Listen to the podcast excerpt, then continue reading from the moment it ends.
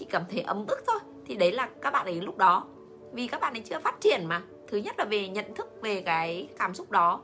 Thứ hai là chưa ai giúp các bạn ấy hiểu. Vậy thì mình là người lớn. Thì mình sẽ nói rằng là có phải là con muốn lấy cái đồ vật đó phải không? Và mẹ biết rằng là đồ vật đó không phải là đồ chơi. Con không được chơi thì con cảm thấy rất là tức giận.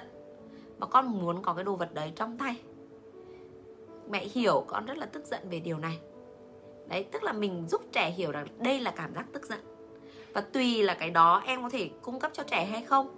Nếu như đây là một món đồ quý giá, em không thể để trẻ chạm vào, thì em có thể nói rằng là, bây giờ mẹ biết là con muốn dùng cái đó để vẽ, nhưng đây là đồ của mẹ, mình không dùng cái này. Mình có thể lấy bút để vẽ, được không con? Lấy một cái bút khác để vẽ, được không con? Ví dụ như là khi cô đang dạy thì con cô vào thích phá cái máy tính của cô đang làm chẳng hạn. Và đối với cô thì đấy là cái giới hạn các bạn ấy không được phạm vào. Vì đây là công việc của mẹ thì sẽ hướng dẫn cho các bạn một cái hoạt động khác tương tự. Nhưng khi trước khi hướng dẫn cái hoạt động khác thì mình phải giúp trẻ hiểu được cái cảm xúc của trẻ trước.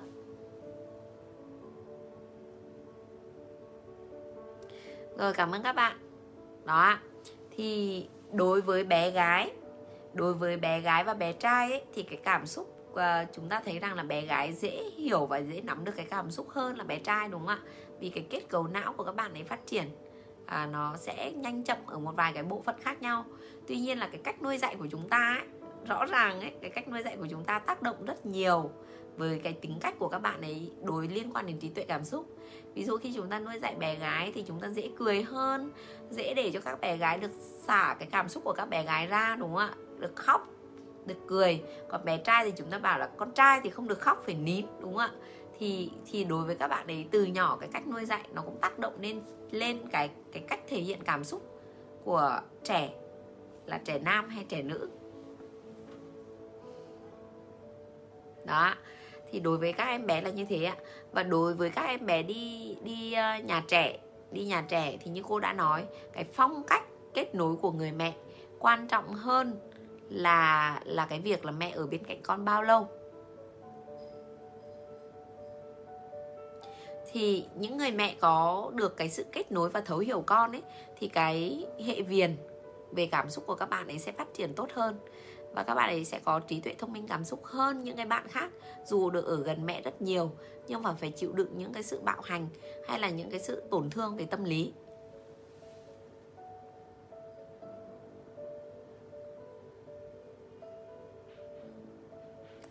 À, bạn Thùy Dung có hỏi rằng nếu một đứa trẻ mà khi mọi người giải thích hoặc nói những những cái bướng bỉnh của bé ra mà bé hay đáp lại là con không hiểu gì hết bé đang nằm trong trường hợp nào?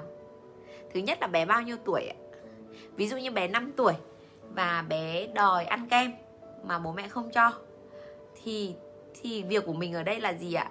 Việc của mình ở đây không phải là không phải là cái việc mà phân tích cái việc là bạn ấy bướng bỉnh ở đâu mà mình phải tôn trọng cái cảm xúc của bạn ấy.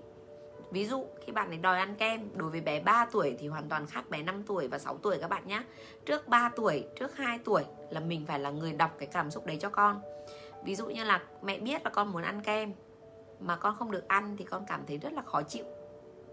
Nhưng mà ăn kem sẽ bị đau họng. Bạn nên nói với con cái điều mà con nên làm.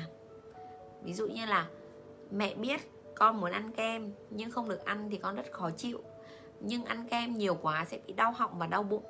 Vậy thì chúng ta có thể đổi sang là uống nước hoa quả, được không con? Con có thể chọn nước hoa quả và nước lọc. Đấy ạ, đấy là một ví dụ đối với trẻ dưới 3 tuổi, tức là mình đọc cái cảm xúc của đứa trẻ. Còn khi mà trẻ 5 6 tuổi mà mình đã làm tốt cái phần ở trước rồi ấy, thì mình có thể nói với trẻ rằng là mẹ biết là con đang muốn ăn kem và theo con bây giờ khi mình không được ăn thì con có cảm giác thế nào? Rồi mẹ hiểu là con rất khó chịu. Vậy thì bây giờ con nghĩ có cách nào để có thể làm mình vui hơn được không? Mẹ có thể làm gì để giúp con vui hơn được không? Đấy ạ à, thì đấy là cái cách mà mình có thể xử lý tình huống với trẻ chứ không phải là nói rằng là con là hư con là bướng bỉnh. Thực ra một cái nhu cầu mong muốn của các bạn ấy thì cực kỳ bản năng. Các bạn ấy muốn thôi mình thì mình cho là hư là bướng bỉnh thôi. Chứ đối với các bạn ấy thì nó không phức tạp như vậy đâu ạ. Bé 10 tuổi đúng không ạ?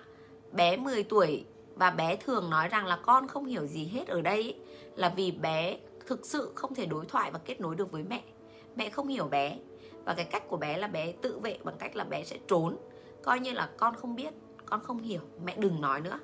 Là như vậy. Tại vì mẹ lúc nào trong mắt mẹ con cũng là một đứa trẻ bướng bỉnh con là một đứa trẻ không ngoan. Và các bạn ạ à, đối với trẻ ấy, thì các bạn ấy không hiểu là à, hành vi này của con không tốt thì các bạn ấy không hiểu là như vậy mà các bạn ấy cho rằng là đánh giá cả